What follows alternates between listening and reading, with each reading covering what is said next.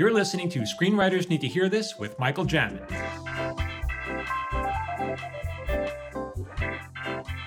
Hey everyone, this is Michael Jamin. Welcome back to another episode of Screenwriters Need to Hear This. My next guest is a great dude and one of the first dudes I've ever worked with in, in Hollywood as a TV writer, uh, Mr. Stephen Engel. And his credits are, well, geez, man, he's got some fantastic credits. Dream On, which you, you ran, he was the showrunner of Dream I On. Did. We're going to talk about that because that was one of my favorite shows.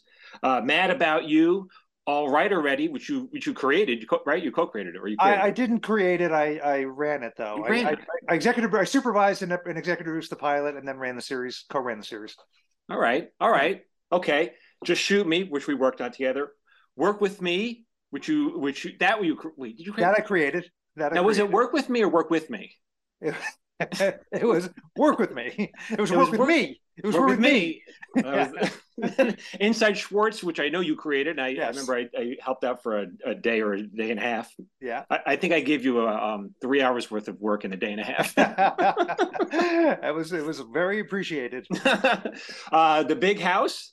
Yeah. Uh, quintuplets, The War at Home, Big Bang Theory, uh, Ant Farm, Mighty Med, Sigmund and the Sea Monsters. Uh, yeah, you got a lot of credits, dude. I, have been around. I've been you've around. been around.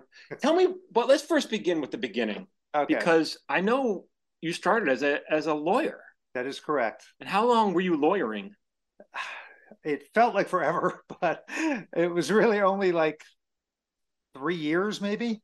And this uh, is this is in New York, right out of law school.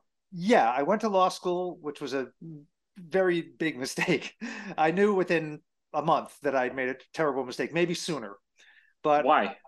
I, I just got there. I went straight from college, really, because I didn't know what else to do. Uh-huh. And back then, like you know, I didn't know. I lived in New York. I grew up in, you know, a town away from you. Yeah. And I didn't know what like the TV business was. I didn't know anything about screenwriting, and uh, so I, I like I was good at going to school, so I went to law school. I applied. I got into a good law school. I went, and you know, I just got there and it was like just stultifying, if that's a word. It was, it was. But I uh, thought uh, what I've heard is that law school is interesting. It's being a lawyer that's not fun.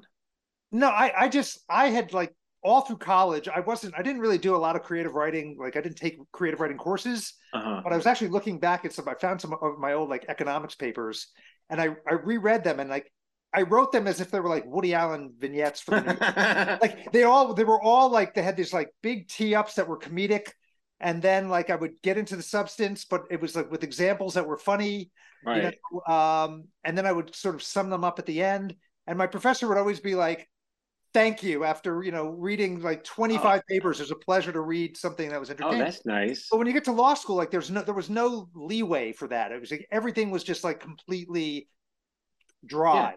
You right. know, so you know intellectually it was kind of interesting, but it was like it was very creatively uh you know stifling. But as a kid you didn't do any creative like not like you weren't you were in the theater? You weren't doing anything like that?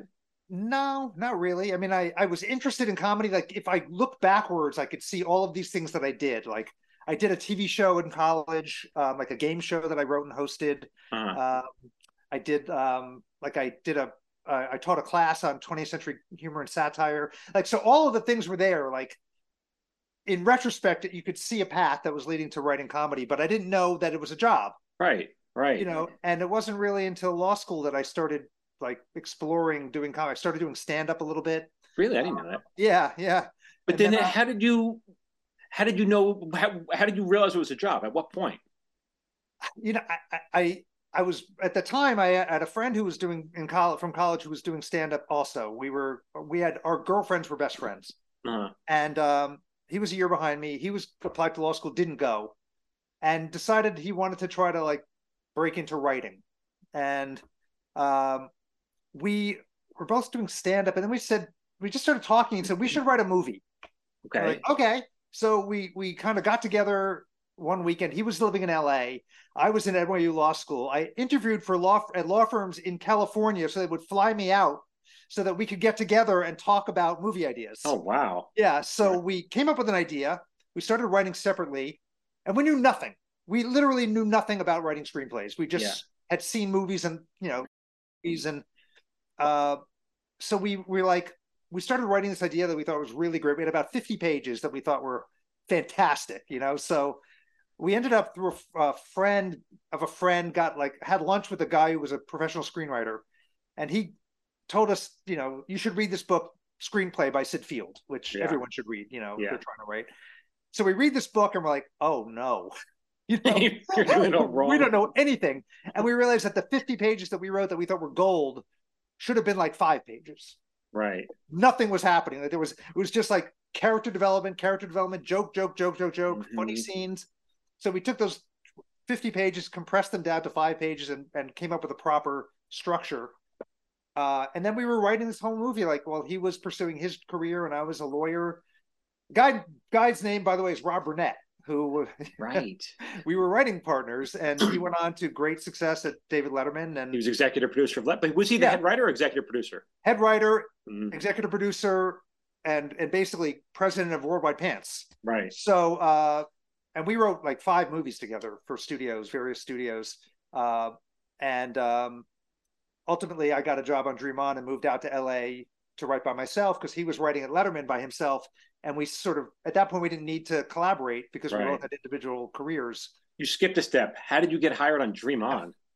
okay, so um, he and I were writing this movie. I got a law job when I graduated. Uh-huh. They had, I worked there for the summer. They offered me a job when I graduated, and I did the first risky thing I'd ever done in my life. I had never like done anything remotely rebellious, and I decided that I was going to take probably the first gap year that anyone ever took. You know, like I oh wow. I asked the firm if I could defer my job for a year because I was trying to write. They're like, okay, okay yeah, no problem. You'll have a job waiting for you in a year. So during that year, we kept working on this screenplay and trying to finish it and hone it. And he was still working at Letterman. Um, and he at that point had had risen from an intern to like work in the talent oh, wow. department to being a writer. Okay. So um, he worked with a woman. We finished the screenplay, and he worked with a woman. He shared an office in the talent department with a woman who had been there a long time and decided to leave to become a manager. And her only client at that point was, I think, Chris Elliott, who had wow. been on Letterman. right. So he knew, she knew that we had this movie because Rob had mentioned. She's like, let me see it when you're done. I'll see if I could do anything with it. So she read it and she sent it out and got us hired to write a movie for 20th Century Fox. Oh, wow. Like a okay. week before I started my law job. And I didn't want to not start the law job because we were a writing team. Right. It was like guild minimum. I right. thought this may be the only writing job I ever have, and I have a pretty high paying law job. Let me kind of try to do both and keep both paths open as long as I can. So I did that essentially for three years. I practiced law while I was writing the entire time, writing movies for studios. And when you were practicing law out here in LA? I was in New York. Oh, you were still in New York. I was still in New York, and I essentially the law firm didn't know what I was doing, so I had this double life, right? You know, where I was like treating my law job, this very you know prestigious law job, like I was like a bartender gig, you know, writing movies at the same time.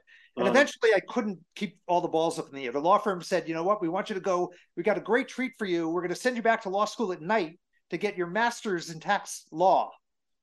I'm like, "That's fantastic!" And I didn't tell them I was. Now I had two jobs and I was going to school at night. Yeah, and you couldn't turn down you couldn't turn down ridiculous. their offer. I couldn't I couldn't tell them. Wow. And eventually like I couldn't do it anymore. I was getting too much work at the law firm. I had school, yeah, screenplays, deadlines. I just finally kind of went into work one day and just kind of said, I I no mas. How'd that go over? They were they were like, you know what, this makes so much sense because we were all like, you seem really smart and you're really good at what you do, but it just didn't feel like your heart was in it. it yeah, like, right. Yeah, so they could tell kind of, and it answered a lot of questions for them. So then I quit and and decided to write full time. You know, panicked that I'd just thrown my entire life away. Right. Uh, but you know, so we ended up getting because by the way, that manager, yeah, was Laurie David. She went on oh, to marry wow. Laurie Lennard, who went on to marry Larry David and right. divorce Larry David. Right. Uh, and then produce uh, an inconvenient truth as a you know she won a, an oscar for that but then how did you how did you, what did she, did she submit you to get how did you how did you get you know hands on for dream on oh for dream on i so i had eventually what happened was we got a second screenplay deal to write another movie uh-huh. and she said by the way i'm not allowed to negotiate your deal because i'm a manager right uh, so i'm going to bring an agent in to negotiate your deal and we kind of said well then i guess maybe we should like look for an agent, you know, rather than just have this guy come in and do the deal. Right. You know, and I'm not sure we really need a manager and an agent. Back then you didn't. Right. We ended up getting a, an agent at ICM, a Right. feature agent. And we, you know, we then did a, a couple of other projects. And eventually I started between drafts of a movie I was writing. Uh, Rob, by the way, was at this point a writer at Letterman. Mhm. And I had quit my law job. So I was like, well, if he has a day job while we're writing movies at night, I need my own career Yeah. as an individual. So I wrote a movie by myself, gave it to my agent. He shopped it around. I got a lot of meetings and stuff. And then I wrote a like a spec, just a TV spec on a whim between drafts of this movie because I felt like taking a break from it. And I gave that to my feature agent. He gave it to a TV agent at ICM who loved it and started submitting me around. And um, I ended up meeting with Kaufman and Crane Right. for a, a, a show, not Dream On. They they had Dream On, and they had another pilot that was going to series on NBC. What show was And- that?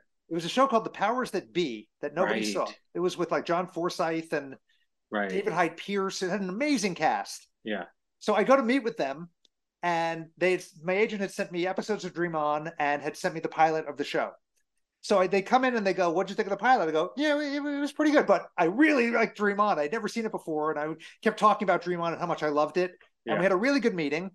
And then when I get back, my agent calls me and says, um, "Just just so you know, when you go up for a show and someone says, "How'd you like the pilot?" and that's the show you're up for, Yeah. you loved the pilot, and Yeah. you- it's the show you want to work on."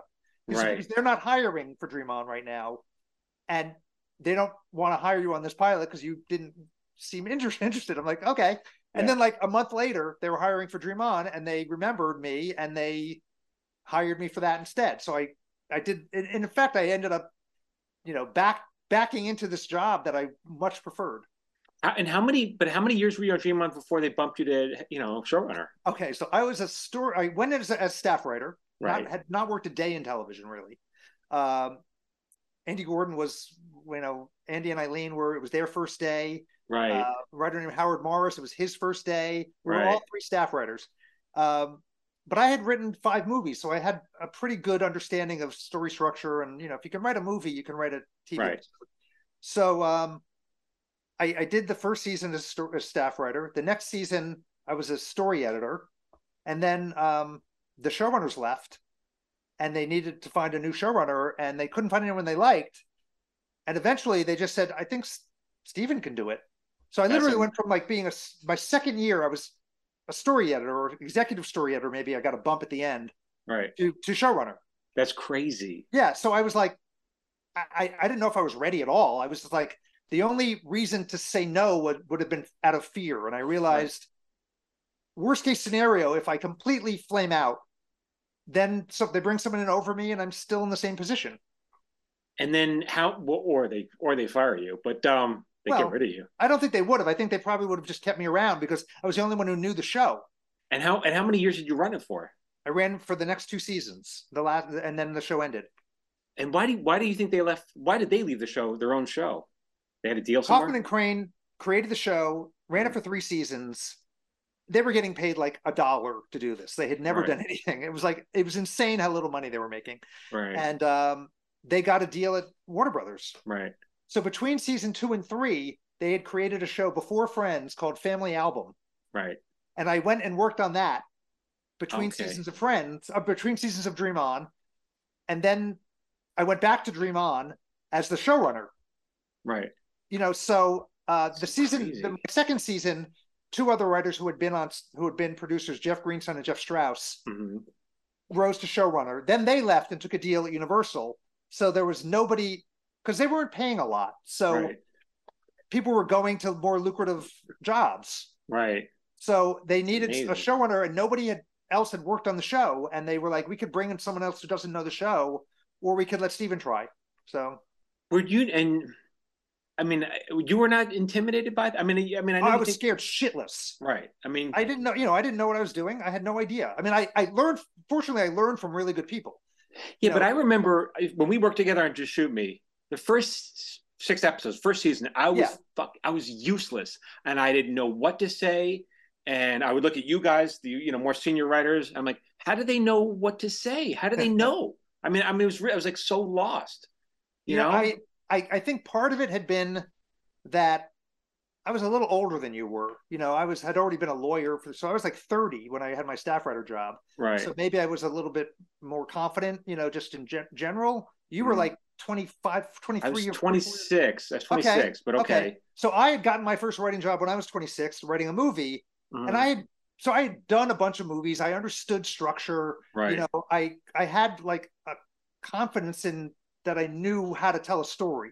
Right. You know, so I I, I guess I kind of the first day at Dream On, I remember pitching something like where they were telling a story that had a fairly kind of conventional ending where everything worked out really well, and I pitched this subversive twist on it, mm-hmm. where the character it looks like every the character was going to win, and then at the end it all got pulled out from under them, and they were all like, "I think that's better," right? You know, and um, just because I I just not really been around network television and you know or even any kind of television.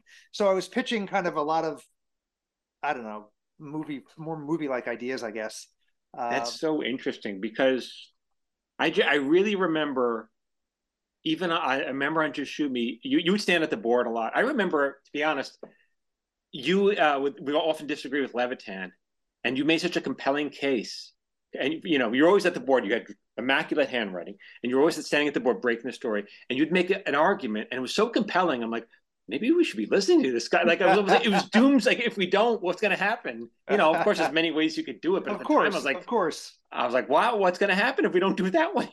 It's very funny. I, I remember the first season of dream on howard morris who i love he's a great guy very emotional guy you know and i was very logical in a lot of ways. And he had written a script and he had this whole run that he really was in love with. Uh-huh. And the uh-huh. script was long. We needed cuts. And I was like, you know, I think we can cut from here to like two pages later. and you really, the story actually, not only would you not miss it, but the story would actually be working better and be more tight. And and he was like, "You can't do that. You can't. You, you can't possibly do that. This is this is the greatest thing that's ever been written." I'm like, "It is really good, but I think it. We need cuts, and I don't think it's I actually, and one by one, everybody in the room was like, I think he's right. And he was like losing his mind. He was like, right. don't listen to him. He's, he's using his logic on you. Like he's a magician. and we ended up cutting it and it ended up working better. Right. You know, so it's funny that, you know, I, I guess the legal training came in, I guess, to some use. Oh, well, yeah. I mean, but I also remember you saying, I, I quote you as this, saying this, that you're, I have to get this right your uh, worst day as a writer was still better than your best day as a lawyer. It was probably. I'm not sure that's true anymore. I believe that. uh, I, for a long time, that was true. I, I, would say there have been some dark days, but what know. what are you? What do dark days look like then for you? Like, you what know, is it? Uh, well, the day your show gets canceled, right? You know, um, there were days. There was a one show that canceled where I was like, "Oh, thank God!" Right. because I had a deal behind it, and it was it was like a nightmare, and I hated going there every minute. Right. Um, and I was like, I had to go into the room and pretend like like a really bad news, everyone. The show's been canceled. but inside, I was like, this is the best thing that's ever happened to me. Um, there are sometimes when it's so bad, you're like, just end it, just fucking euthanize me. Right. Um, yeah. So that you know that that you know that was a, you know there are days where to show you isn't going badly gets canceled, and then it's you know it's kind of heartbreaking. Um, now, do you have a do you have a preference? Because you've done it a lot. Do you have a preference between working single camera, writing multi camera? I prefer single camera. Why? Um, you know, I I think it came it comes from my feature writing, you know, career. Uh-huh. Um, you know, I like multicam. It was funny. I, I, made such a conversion when I worked on that show, Family Album with Kaufman and Crane. Mm uh, we went in and I there was some joke in my script, and it was a good joke, I thought. And we're you know we go to the table read, and it it doesn't do great at the table. This is my first time I've ever had been to a multicam table read ever. Mm. First multicam script, and like everyone in the room is kind of like, yeah, I think we maybe want to punch this joke. And David Crane, to his credit, was like, and I believe in this joke. And it's a really good, smart joke. So we go to the run through, first run through, it dies. And again, everyone's like, you know, maybe we want to pitch on this. I'm, and uh, David's like, no, no, I, I really let's give it one more day. I don't think I feel like they didn't do a great job on it. You know, let's mm. give it one more day. By the third day, you know, it dies again, and and same thing. and David's like, let's give it another day. It's, he goes, I think it's, I think it's wry. I'm like, I'm at this point, I'm completely converted. I'm like, fuck wry. Wry is fucking crickets. Let's. I, I we could pitch twenty more jokes. Like you know, I it took me like three days to realize that you know you can't get away with like clever. You right. need to get real laughs. Right. You know? Right. Um, and I like I like it. You know, I just like uh the storytelling in in multicam a little bit better. Multi, you like the storytelling multicam better. No, no, in single, single cam a little bit okay. better. Yeah, right. You know, um, I also, you know, I, frankly, I I used to think like a perfect job for me would be you write the scripts and then you send them out like magazines. Like you don't actually have to produce them.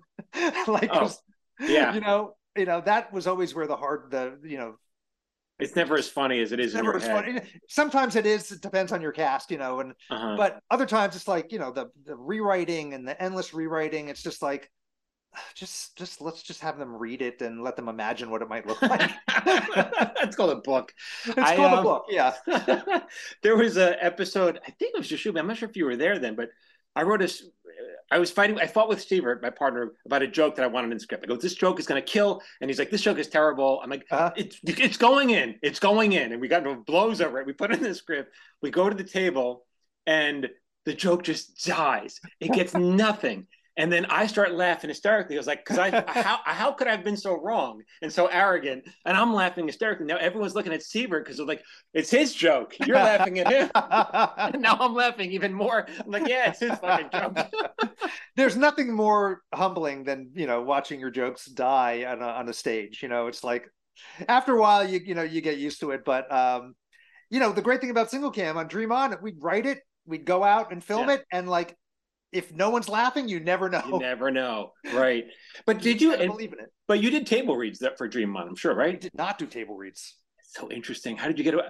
How did you get away with that? They had no. They didn't. They they gave no notes. HBO gave no notes. I remember like getting one note one time and being like, I can't work like this. you, like, you, I have to, this joke, this is like, I'm not changing this joke.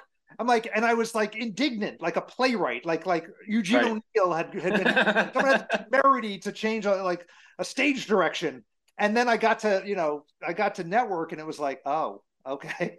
Yeah, these are now these are notes. This but is how it works. When you were now, you've done also a lot of kid shows. Did you? I mean, you get a lot of notes on kid shows, more or less. Oh right? my god, yeah, you'd get you know tons of notes.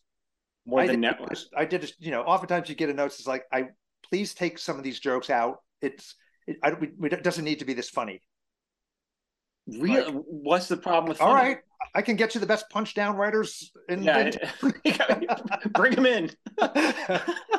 but really, they don't want fun. Is that the kind? What kind of notes do they give you in these shows? I did a show. I did a show. Uh, this show, this um, Sigmund and the Sea Monsters reboot, which was uh very scary. Yeah, for uh for Amazon.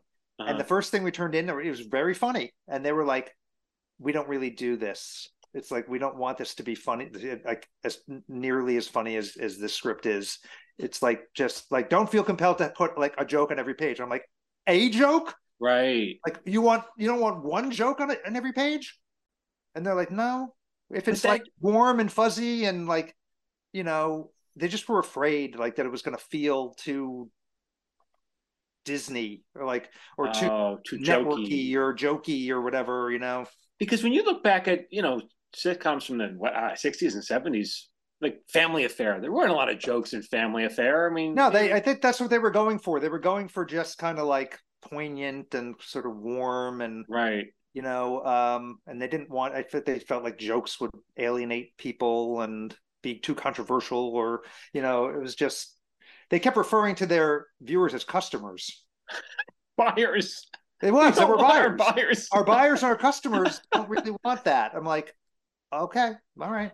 That's so. I, I, wonder if that's that's really how they saw them as like. uh Yeah.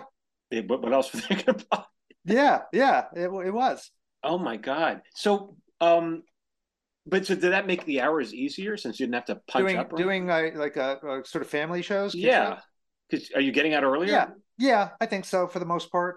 Um, you know, I mean, it wasn't we we we never phoned it in. You know, we were always okay. trying to do like and we never wrote down like the shows that i worked on we made them as funny as we could and and as bendy and and weird as we could. Right. And oftentimes we would get notes saying like, it, it, "This is too."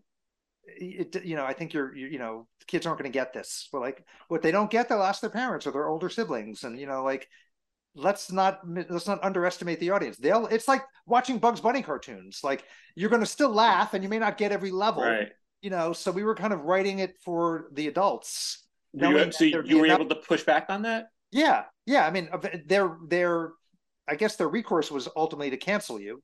You know, if you weren't doing what you, what they wanted you to do. Um, well, is there? Do they have different ways? I mean, they must. You know, different ways of measuring. We haven't done too many streaming shows, but measuring when people are dropping off, what kind of stuff they like, more statistics. Do they share that with you? No, no, never, never. I only did. I mean, Amazon was the only streaming show. Um, and they never really wanted this show, I don't think, to begin with. Um, I think it was like inherited from the previous regime or something, you know. Um, yeah. It was yeah. like, you know, the whole thing was driven by puppets, you right. know, and they were like, we don't really, if, if we had our druthers, we wouldn't even have the puppets in it. We're like, well, the main character is a puppet. So right. you're kind of stuck. that's so, oh man, that's Hollywood, man. Yeah. Yeah. Now, do you now do you, but you must get more obviously opportunities in in the children's world space. I don't. I don't. I don't, and I don't pursue them. I didn't. I didn't really want to do it. I, right. I basically did it. I only did it because it was a show running opportunity, uh-huh. uh, and I didn't want to work on someone else's show uh, at that point. Uh, and I also kind of leveraged it into I wanted. I said I'll do it if I can direct. Oh, okay. So I, I ended up getting in the DGA and directing, you know, a handful of episodes. And they were single camera. No, they were multi camera. Multi. It's so interesting. Yeah. Uh, that, and it was it was kind of fun. I mean, I had just sort of aged out of coaching my kids little league and basketball teams and stuff. Yeah. So they were now like just had just more or less finished that. So working on a show like that was almost like being a coach, right? Like you know, or a camp counselor, you know, in a weird way. You know, you'd go to the stage, the kids would be like thrilled to see you. You know, you get down on one knee and get eye level with them and give them like a compliment sandwich. Do you know that from coaching? No, what is that?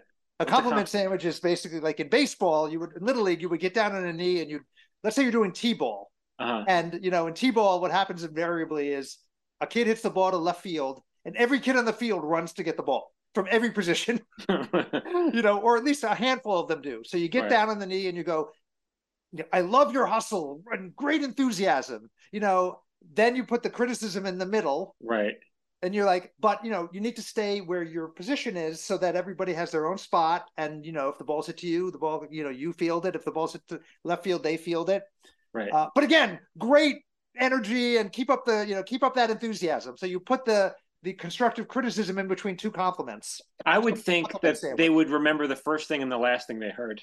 well, that's that's great job. we did a joke like that. We did a joke like that where um, a character on Ant Farm was giving a note to somebody. They were doing like a musical performance or something, uh-huh. and the main character said to this other character, "Okay, I really like your enthusiasm. Um, try try to hit at least any of the notes if possible, because your singing's not good at all. But again, great energy. and the character goes, Thanks. Hey, thanks. yeah, that's what I would. But uh, so that's so interesting. And were you dealing with a lot of like, you know, parents on adult momagers yeah, or whatever? Yeah, there was a lot of that. You know, I I had it was fun, but creatively it was like I'm done with this. I I just want to do I'd rather not work and just write stuff I want to write than right. write on, on a kid show at this point. Because I also so, felt like they weren't really looking for you to do anything smart and that smart or that funny. It's changed. I think they're trying to be more creative and more inventive, uh-huh. you know, now. But uh, at the time, you know, it, it just felt like I I don't really feel like doing this anymore. It's just not like you know, like someone would say, "What are you working on?" I'm like, "It's not important. don't, don't worry about it. You're not going to watch it. It's fine. Well, it's fine for what it is, but you know, I don't watch it. You're not going to watch it." So that's it. But now, so when you when you say working on your own stuff now, so whatever, you'll just write stuff on spec and hope to sell yeah, it. Yeah, well, I'll pitch stuff. I'll write stuff on spec. I, you know, I I've written written a bunch of specs recently where I've tried every possible way to skin a cat in this uh-huh. in this business. I'm like, it's all I'm gonna write spec scripts. That way they'll totally see what the show is and and then I would have a Bible behind it to pitch all uh-huh. of these things. And I've had a couple of things where I had studios say, "Let's go out with this, but let's pitch it like you didn't write it." Right. Yeah. Right. I'm like, well, why? Why would you do that? You know, because I've got it right here. It's like, and because like, they want to put their thumbprints. They want it. to put their imprimatur on it. So it's it's like the way I put it is, if you give them a, if it's like if you give someone like a baked, fully baked cake, they'll be right. like, this is a pretty, it's a good cake. Like, but I've got this recipe for a cake that's yeah. going to be the best cake that's ever been made, you know, and we're going to put in all these different ingredients and make it even better. And then that gets turned in, and they're like, well, it's a cake. Yeah. You know, there's always that like unknown potential of what a pitch is going to be. Whereas a spec, they'll go, well, there's this one thing I'm not sure about, or this other thing, and you know, they want to they want to get involved. You know. Now, do you? But have you ever sold anything on spec? Because uh, when you honestly, were... I don't think I. I don't think I have. I think I, I know we haven't. We've I written have, a few. I have, I have a project. Sell. I have a project right now that I'm. It, we're going back and forth on negotiations. We're we're negotiating an option uh-huh. for them to to you know option the script, and they're trying to decide whether we should go out with the script or go out or whether I should reverse engineer the pitch. Right. But we have an option. They have an option for a year within a purchase, like with a purchase price to buy the script. What would happen right. is if we pitch it, they would basically go, okay, just wait three months and then turn in the script. Right. That you've already written because we love right. the script. But right. again, it's it's unclear as to what my feeling is.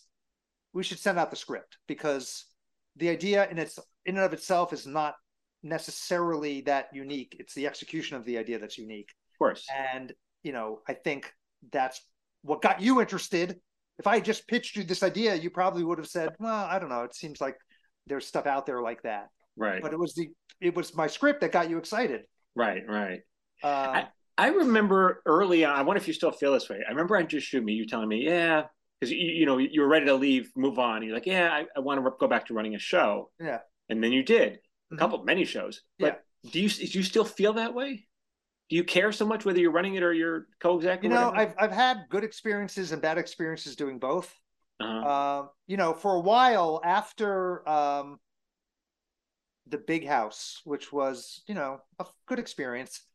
Uh, my kids were at that point like, you know, maybe how old were they? Eight and 6 mm-hmm. and I was like, running a show was very all consuming and like you yeah. you never go home. Like you know i mean yeah. even when you're home you're like you've got outlines to read you've got mm-hmm. cuts to mm-hmm. watch you've got the weight of the show on your shoulders at all times. You you can't get away from it. Yeah. And i was like i really want to be more present. I want to be like be able to go to my kids games. I want to be like come home and like be able to relax. So right. i'm like i want to go on be someone else's like you know uh consigliere. I'll be the number two. Yeah. I'll go here's what i would do. Do it. Don't do it you know, whatever you want, and then go home and be like, you know, I'm done for the day. And okay. I did that for a while, and I think in retrospect, it sort of took me it took me off of the showrunner showrunners list for doing that for three or four years. Uh-huh. You know, I think people were necessarily, you know, remembering or thinking me necessarily when they were looking for showrunners because I was all of a sudden now someone's number two. Right. Uh, but I don't regret it because I got to spend the time with my with my family. But and, now, do you? I mean, now you want to go back to running? I mean, well, it, like it is a lot of work. Uh, my kid. Well, right now, honestly, you know, nobody, you know me, but anyone under the age of forty doesn't has never right. worked with me and doesn't know who I am. Right. So for me to get a job on a on another show because I it's been you know a while since I've worked on a show where, with people who would be young enough to go, oh, we need to work with this guy. He's really smart right. and good and funny uh, if I'm going to get a job, it's because I'm going to create a show myself right. and and run it, and that's the job I'll have. Right. You know, uh, I, I don't even know if my agent even submits me. Uh, I have no uh, idea. Yeah. Right. You know, um, so I'm I'm back to kind of just pitching and writing my own stuff, and if it sells, mm-hmm. of course I'll run it. You know. Right. So um, look, they both have their perils. I I missed my kind of adolescence as a TV writer. I went from being right. like a second grader to a, to like a college student. You know, right. I never had that. Right. So, you know, I got to go and be on someone else's show, and and sometimes it was good, and sometimes it was bad. Like I worked in The Big Bang Theory, and it was not fun. Right. Uh, you know, I've heard that from a lot of people. The most fun place to work. It was delightful show. Right. you know, but it was not. I used to not like going to work every day because right. I didn't take the tone of the show. The work environment. I mean, right. the tone of the show. I was fine not dictating the tone of the show. Right. But I didn't. I was not enjoying the tone of the work environment. Right. I got you. I know now, what you're saying. Uh, right. So um, it was not a good experience. I dreaded going every day. You know, it was a job. It was like a. It was like I might as well have been a lawyer again. Hey, it's Michael Jamin. If you like my videos and you want me to email them to you for free, join my watch list. Every Friday, I send out my top three videos. These are for writers, actors, creative types. You can unsubscribe whenever you want. I'm not going to spam you, and it's absolutely free. Just go to michaeljamin.com slash watchlist.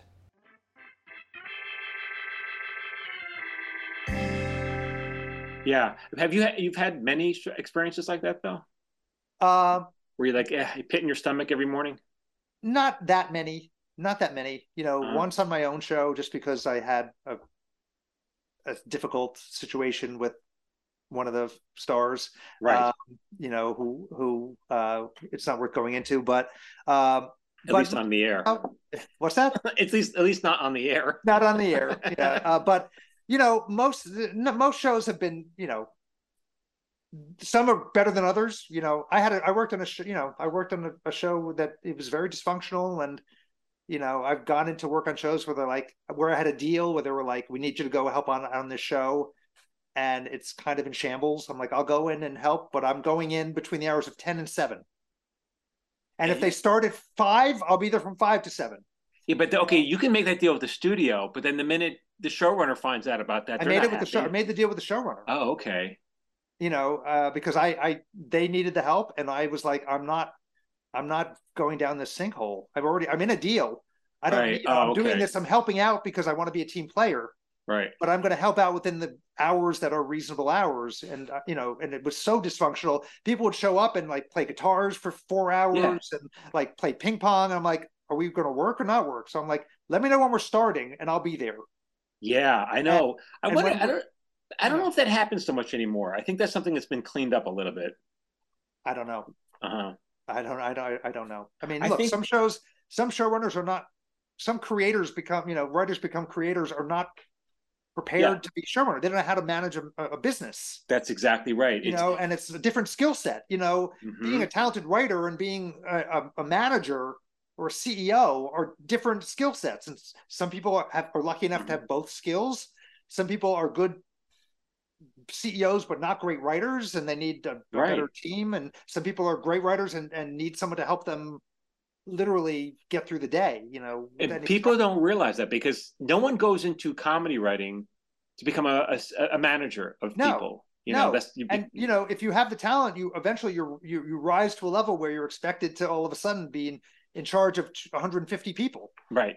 You know, right. and you know, to show up every day on time mm-hmm. and like to try to like be responsible and and actually you know conduct yourself in a way that's professional you know and not everyone can do that you know? and how and, and I, I always the trickiest thing i think as a showrunner is knowing when to push knowing how far you can push back against against a network note or, or even a difficult actor yeah and what, what's yeah. your thought on that well what i used to do is they never would give me a note. The trick to, to, to getting and addressing notes is to give get them to realize that they're being heard mm-hmm. and you'll say you know we're not going to figure this out right now together i hear you i know what i know exactly what to do and then go off and change it enough that they feel like you've taken their you know at least into consideration their thought their thoughts into consideration right. but oftentimes what i would sometimes do is they'd give a note. I'm like, we can do that, but just so you know, here's here's the ripple effect. If we do that, then this scene here no longer makes sense because mm. the scene that you really love won't make sense because we've already revealed this information. So this scene doesn't play. And then this scene doesn't work because whatever this and this and this. We can do it, and I'm I'll have to change those scenes, and I'm willing to. But just realize that it's not as simple as making this one change here. There right. are ripple effects throughout the rest of the script. And they're like, you know what, you're right. I, I that stuff's working great. Don't worry about it. Yeah. You know, so they, of... they don't they don't know they don't necessarily always see the big picture and, right. understand how pulling one thread can unravel the entire sweater. So I just present it to them and go, "Would you like me to do that? Like we can do that." And then they go, "No, no." I'm like, "I can look. I, I hear what you want, and I'll massage it without right. having to do those things." But I'll, but I, I hear what, what you're saying, and I'll, I'll try to adjust it, you know, as best I can without unraveling the whole script. And then, and then working. What about working with difficult actors? Um, you know, that's harder that's harder, you know, because you can't uh, put the words in their mouth. You can't you make can't them make them do it. I, I, I mean, I had a, a, an actor who literally was so he just didn't want he just he wanted to take over the show mm. and was he never should have done it. Like he he they backed up a money truck to get him to do it, and he didn't want to do it, and he did it reluctantly and didn't wanted it to be his show and not my show. Right. So I think wanted to try to get rid of me and like came to table reads with like sunglasses on and just like looked down the whole time and mm-hmm. which was the best thing that ever happened because the network saw that he was not doing Bravo. his job I was doing my job but he wasn't doing his you know but they're still going to take their his side the show went down but i didn't i didn't get like they were like you handled yourself really professionally and that person didn't are, are you worried so much about that are you worried so much about you know protecting your reputa- reputation like that within the industry. I mean, you always have to be a little bit worried. I'm, you know, I, I think, you know, I, I, I would probably think that just given my, uh, I don't know. I guess I understand. I have a. It's. I, I see the. I, I. Maybe it's coming from being a lawyer. I can see if you tell me, you know, uh, like I mentioned, if we have, we should change this joke or this line or this. Do we need this? I can sort of see like all of the ramifications all at once. Right. So sometimes I will by by pointing out the flaws in the note. Some some executives don't want to hear that. Right. They don't want to know. They just want to think that they're right. Or mm-hmm. they also want you to basically like I remember in one one situation I had a show where they were like, We've got great news. You know, the network wants to do a mini room. I'm like, great. How's that great news? that news? I thought the deal was they were either going to pick up the show or not. That's why we went there. It's great news for us. you know, they're like, well, why why wouldn't you want to delve, you know, into the characters more? And I do, but that's not the deal we negotiated. And now you're basically I have to do all the same work for like one tenth of the yeah. money. Yeah. And they they didn't want to hear that. So I right. I think sometimes it's just best to be like and and what and I would also maybe sometimes have a tendency if somebody is lying blatantly to me, mm-hmm. and I say, "Wait, I don't understand. Last yesterday you said X, Y, and Z, but now you're saying A, B, and C, mm-hmm. so I'm confused." Right. And they just want to go. They don't want to be called out on that. Right. Right. so they're like, "Look, why are you being difficult?" I'm like, "I'm not. I'm just asking for clarification because I. It seems like you're telling me two different things, and I don't understand." Right. As opposed to just going, okay, I hear you. We'll we'll do it. You know, without any, you know.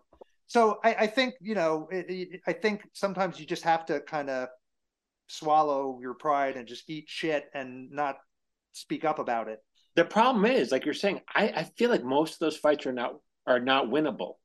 They're not winnable. So there's no point in pointing it out.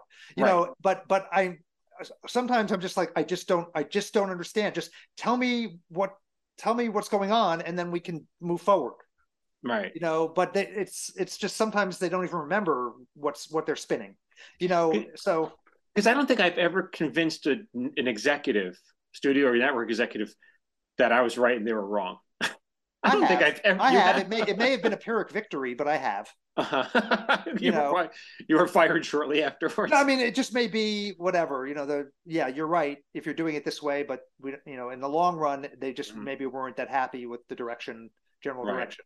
Like right. I did the show, you know, I did the show where this kid show, and it was about a superhero hospital. Mm-hmm. And you know, and there were villains and there were heroes and you know, superheroes and supervillains. And we wanted the villains and the heroes to have like distinct personalities and flaws and and and you know, be funny. You know, they could be you could be a villain and be funny at the same time. Like they're like, look, just just have them villains just be scary and don't make don't give them like they don't have to be funny like we're writing a comedy you know and eventually like we took a lot of the jokes out but we didn't want to like deliver a show that we didn't believe in Mm-hmm. And then ultimately they were like, we did two seasons, and they were like, we don't. This is not really what we want to do, you know. So they didn't do a third season. Right. So you either go down with your ship, you know, and what you what what you do the show you want to do, and have it not get picked up for another season, or you know, do a show for four seasons that you don't believe in. You know, though, a lot of people when I on social media they say, well, you know, they don't understand I think all the writers in Hollywood are terrible because if all the shows, I'm like, you don't understand how shows are made. It's like, no, no. Sometimes the system is designed to, to make a show bad, and there's really nothing you can do about it other than. I know, mean, no one's best. looking to make a show bad. It's just what the what the creator thinks is good and what the network thinks right. is good may not be the same thing. You know, there's right. that famous story about with those guys who did that Steven Weber show called Cursed.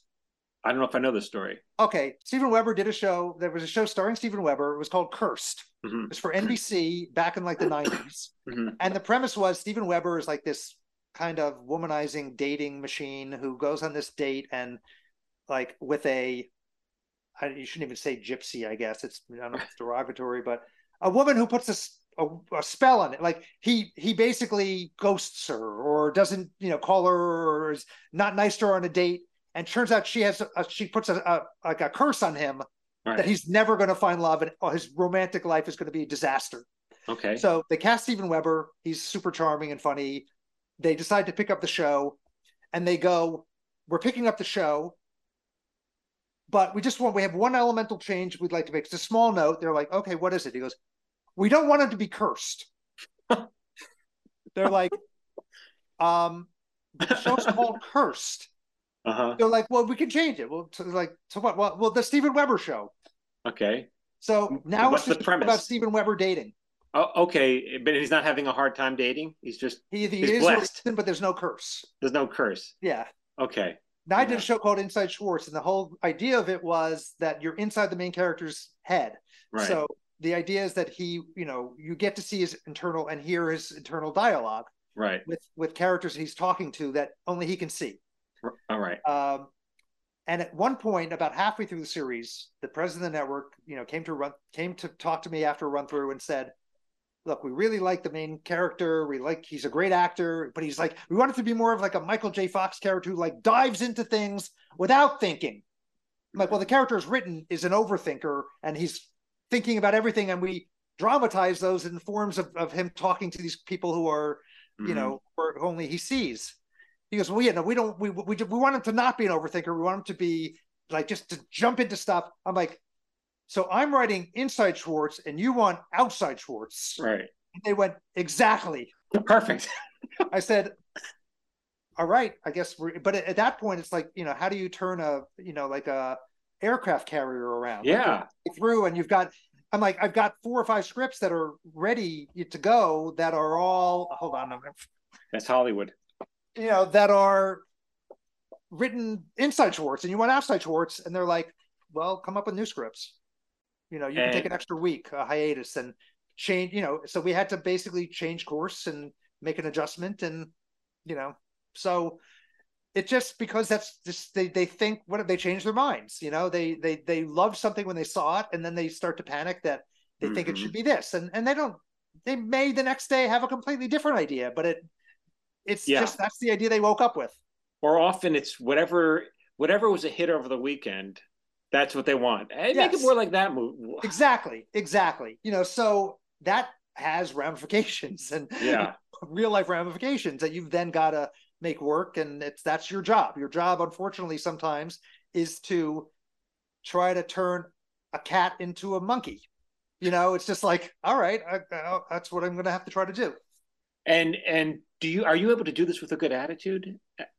You know, I try to. I mean, I, I I think I have a I think I'm probably I have a better attitude about it now. I'm just more mature and mm-hmm. and you know, it's like, all right, you know, it is what it is. I understand it. Back then, I think I took everything much more personally, and I was yeah. like agonized more about it. Now I'm just like I kind of you come, you know, it's coming, and you just right. have to deal with it and or not deal with it or whatever you know i i walked away from it i walked away from a deal on a show where i was like i didn't feel right about it like, what do you mean you, you didn't feel right about it i just didn't like i don't know i just didn't i wasn't comfortable ultimately with with the people i was going to be working with Right. As I got to know them better, you know, the deal wasn't the greatest deal, you know, uh-huh. like, and I was like, I don't think this is worth it. I think this is going to be a nightmare.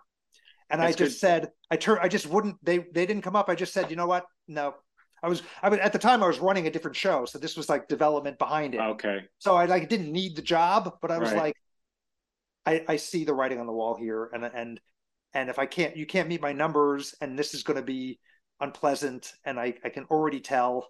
Mm. And how do you think they took it when you did that? No one likes to hear that. They were really not happy. I mean, yeah, really. I said, look, I'm not, I'm just not comfortable with it, and I just don't. Things had changed. It it it, it was it was an idea that it's not worth going into. It just it just it was easier to just say forget. I don't. I'd rather not do it than you know go into what I know is going to be a shitstorm. Right now, not enough money. The industry has changed so much, even in the past maybe ten years or so. But mm-hmm. um, I don't know. What are your thoughts on it? What are your thoughts on where it's going. Look, I, I, am one of those people who, you know, whenever everyone who's not in the industry says, "Oh, must be so great now," like all these different streaming networks and mm-hmm. some to, to sell shows. I'm like, it's not great.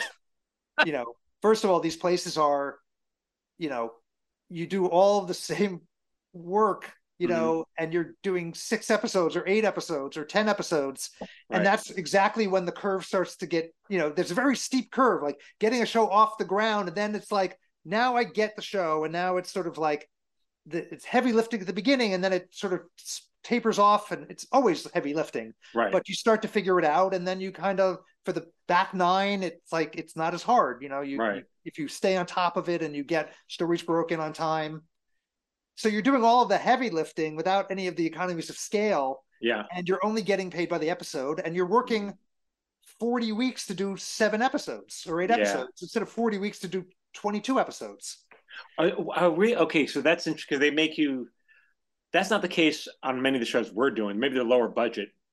They just usually bring you on the st- the writing staff in pre-production, and so then the showrunners. But but you're you know you'll as a showrunner you've got to do you know you're there for the whatever the eight right. say you're doing eight episodes you're going to do eight weeks of pre-production and writing right you're going to do eight weeks or more of production then you're going to do eight to ten weeks of post and yeah. you know you're working 35 weeks to do those eight episodes whereas if you're working on a network show for 22 episodes you work 40 weeks and you do right. you get 22 fees right you know so um you know the the writers who come in and do their six or 12 weeks get paid for their eight episodes. And they're not that's it. They work their eight weeks and they do their 12 you know their eight episodes. Do you feel this affects the quality of writers that you're able to hire now because of you know? Um because they have less training? Yeah i think so. They're not around production. They don't understand, right. necessarily understand production as well. Um mm-hmm. you know it, it's tricky. I also think that to some extent i may be alone in this. I, I think that some of the storytelling and streaming it feels like a lot of shows feel like they are someone took a movie mm-hmm. and they probably didn't sell this movie and they said i got an idea for a series and they it it would be a great movie mm-hmm. but what they end up doing is they kind of it's like you know those chest spreaders like if you were to have a heart God. bypass or something yeah it's like they put a like a chest spreader into the screenplay mm-hmm. and they open it up and they jam like six episodes of filler in the middle mm-hmm. and the beginning is like the first half of a good movie and the last two episodes are the, the, the second half of a pretty good movie and the middle is just treading water and you're just yeah. like you know each episode becomes a chapter in a book so a lot of writers are not learning how to tell an episode that has a beginning middle and end mm-hmm. because it's all middle right like right. episode one is a beginning episode eight is the ending and everything in the middle is middle right there's no those episodes don't have a beginning middle and end they're picking up from the middle and you know ending somewhere else in the middle. Right. Like moving the ball down the field, but you don't have a kickoff and you don't, you know, and you don't, you know, it's it's not it I, I think a lot of writers maybe don't know how to tell a, a, a complete story anymore because there aren't any freestanding right. episodes. Do you, know, so, do you how, how, do you think these new writers are breaking in today? It's very different than when we were breaking in. You know, how, how are they getting in? I always I, te- I teach a course at UCLA and I always try to they always ask the same question how do you get an agent? How do you break in? Uh-huh. I guess it's not that different other than the fact that there are maybe fewer barriers to entry. Right. Uh, like you want to write a web series and shoot it on your phone and you know send it out to a you know a 1000000 mm-hmm. people on no, the trick is is is getting people to see it you know? But right. no one's going to read your screenplay. You know if you're a new writer and you say hey will you read my script and you're in my class they're like hey can i send you a new script i just wrote? I'm like no yeah. i'm not going to yeah. read that. Right. But you know if they send me hey i wrote like a one minute webisode. You know do you want to like would you watch it? I'm like okay. I mean i could watch a one minute episode of you know of something. Right. you know and if it's interesting then you could go that's really kind of interesting. You know um let's talk about it. You know so there are ways to get in. I, I hired a writer on a on a on A.N.T. Farm i was writing it with a guy named Dan Signer signer great guy funny writer and we were looking for uh, an assistant so we met this woman and she came in and she was she had no experience as an assistant, but she had just graduated from Harvard like six months earlier. Mm. But she mentioned she had a Twitter feed and that she had written a couple of jokes that somehow Maude Apatow had found. Right. And she was like 12. And she tweeted it, retweeted it, and then because Judd Apatow followed her and so the jokes, he re- he started following her and retweeted it. Right. And now, and then a lot of his followers were started following her. So right. she's like, so like all of a sudden I had like 10,000 followers. Right. I'm like, so anyway, we finished interviewing her, really liked her. And I'm like, what's the feed? You know, what's the Twitter feed? She told me. And I went and I read it and there were like, I read the first 10 jokes. Eight of them were like A plus jokes. Mm-hmm. And I said to Dan, I'm like, let's, let's, let's hire her as our assistant. You know, if we need jokes, like we can, like, she's really good at joke writing. And we are mm-hmm. still looking for a last staff writer and um, I, I, I, you know, she was our assistant for like a day. I'm like, do you have a spec you've written? She's like, I wrote a 30 Rock. So I read it, and it was green, right. but first five pages, five great jokes. Right. So finally, Dan and I were like, let's hire her, you know, today because in three years we're gonna, she's gonna be, we're gonna be looking for her to hire us because she was that talented. Have had three years passed? Uh, yeah, she very quickly became very successful. Oh wow! Uh, and has over like a million Twitter Twitter followers. And but is she working as a writer? Yeah, she she ended up working on Silicon Valley oh, and wow. Parks and Rec, and she ended up working on like The Simpsons and oh, wow. and uh, so you were right. The you Good Place. Right. Uh, yeah, I mean, she was really talented. You could it was undeniable. Right. Um, wow. You know, but so I always tell writers write if you want to if you if you could write jokes, you'll work till you're ninety uh-huh. you know, to the extent shows like to have jokes anymore, which a lot of them don't. Right, right. Uh, I always think about that that joke. I don't, I don't know if you remember this from the Emmys, maybe like four or five, six years ago. Michael Che and um, um, Colin Jost hosted the Emmys, mm-hmm. and uh, I always tell this to my class. Uh, Colin Jost says at the opening monologue, he says, "Tonight we give awards for the best comedies and dramas in television, and for those of you who don't know, a drama, uh, a comedy is a drama that's thirty minutes long." Yeah. Yeah. you know, there's just so many shows out that are not really that funny. Right. They ain't going for it. What uh what is this class what's the class called that you're teaching at UCLA? It's uh it's in the professional program through the school of, you know, the film school. It's uh it's just it's it's uh uh write uh, writing a half hour pilot. So it's it's a graduate. So they have a grad. They have a graduate program. It's not a it's not a MFA and it's not undergrad. It's like a professional program where you can apply. It's a one year program. You take three okay. quarters 10 weeks each, and you go from basically idea to finished script in 10 weeks. And it's at UCLA, so it's not UCLA extension; it's something no, else. it's not extension. It's a it's it's through the School of Television, Film, and Theater. Wow, theater, that film, and television. Cool. I guess it's called. Um, yeah, so you know, eight to ten people, and you're kind of. Wow. I I kind of act as the showrunner, you know. Right. Uh, you know, but I want to hear, you know, get everybody's input. Everyone gets input from each other about their ideas, so it's like a writing class, a writing they'd, group. They'd be lucky to get in your class for sure. I yeah. you know I tend to give them a lot of I think very thorough notes and hopefully it's helpful and I'm, right. I don't mince words. I mean yeah. I, am gentle with it. I'll always like I'll do my notes and then I'll go back and soften them. I'll be like um, instead of this I don't, I don't think this is working. I would say I wonder if some readers might think this is a bit confusing. Right. As opposed to this is confusing. Or I remember I confusing. I remember just should be turning to you. I can't remember was a script. You know, Levitan was running the show and I think we had a problem with the scene. I, and I seem to remember you helping us, like we pulled you aside. Hey, how do you think the scene should work? Because we were lost, and you were very helpful. You know. Well, you know, I had at that point already run Dream On for several years and, yeah. and, had you know some showrunning experience. And and look, Steve, Steve was a great showrunner. Yeah. And one of his he's very he's smart enough and secure enough to know that I will benefit by having other experienced showrunners on working with me and mm-hmm. other very experienced writers because I may not have the answer all the time. So, oh, I also remember thinking that I don't want to bother the boss. I'll bother someone who's not the boss, you know? Yeah, yeah. Yeah. You know, but again, it was you were, you know, it was your first job and and yeah. you know, you're just you want to make sure you don't do anything. I've worked on shows where like staff writers are told don't even say a word. Oh, really? You know, um, more or less. Like it's uh just you're there to, to, you know, to generate jokes on your own and like mm just keep quiet.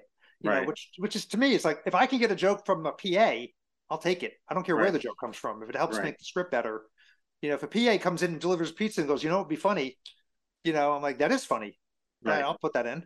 right. Yeah. What gets you gets you whatever gets you home earlier. Yeah. Yeah. Yeah. And makes the script better and hopefully makes the script better. Right. You know, it's all going to make you look better, you know, as a showrunner. Yeah. It was, I mean, and you're right. I mean, that show, that it was, it was really top heavy, just shoot me was top yeah. heavy. And it was, it was like, that's probably what was so intimidating to me. It was like, everyone was so funny. And I remember even turning to Marsh after several weeks. It was like, Marsh, I, I, I'm laughing too much. I'm not pitching enough. I'm enjoying myself too much. Right. Right. What do I do? You know? because I have I'm not here to observe. I can see how it would be intimidating. You know, I was lucky enough that on my first job, it was Kauffman and Crane were the showrunners. Mm-hmm. Greenstein and Strauss were like the producer, co-producer, co-exec producer, kind of supervising producer level, and then we had three staff writers who were all pretty yeah. new. Right. So it was, you know, it was it felt democratic. Right. But you come into a top-heavy show, and you're the only you were the only staff writers you know, yeah, there, and there's Tom Martin. There's Tom Martin. Oh, Tom, well. right? Tom, yeah. Tom Martin. So you know, and I know that he was uh, probably a, a, little intimidated at first too. You know, yeah. It's, it's, everyone seems to know and and what to yep. do, and it's like I don't even understand what we're trying. You know, I don't even understand what we're trying yeah, to do here. Yeah, yeah, you know, so it's it's complicated, but but you guys were funny and you guys figured it out, and you stayed on the show for how many seasons? We were there four seasons. Okay, yeah. So you know, you grew up on this show yeah and you and, and in many ways you you you know you you you get more experienced and you know yeah confident and you know then you, you rise rise up in the ranks and and that is the that's kind of like the school that we came out of. It's like you learn how to you learn how to write a show from basically the first person who you work under who runs a show. Hopefully, you get there. I hate you know. I hate to use I hate to use this metaphor, but it's a little bit like you know abused children become abusive parents. Yeah. You know? If you run if you grow up or your first show is a show with a with a you know a, a dysfunctional environment you know you mm-hmm. never you you always just that's what you that's how you learn to run a show. Hopefully you know i'm never going to do that. Right. But you know i my first showrunners were kauffman and crane and they could not have been a better showrunners to to to model your career after. Right. In terms of being kind and smart and funny and you know it was like ideal my dog yeah. was like insisting that I do something. I don't know what, feed her or whatever.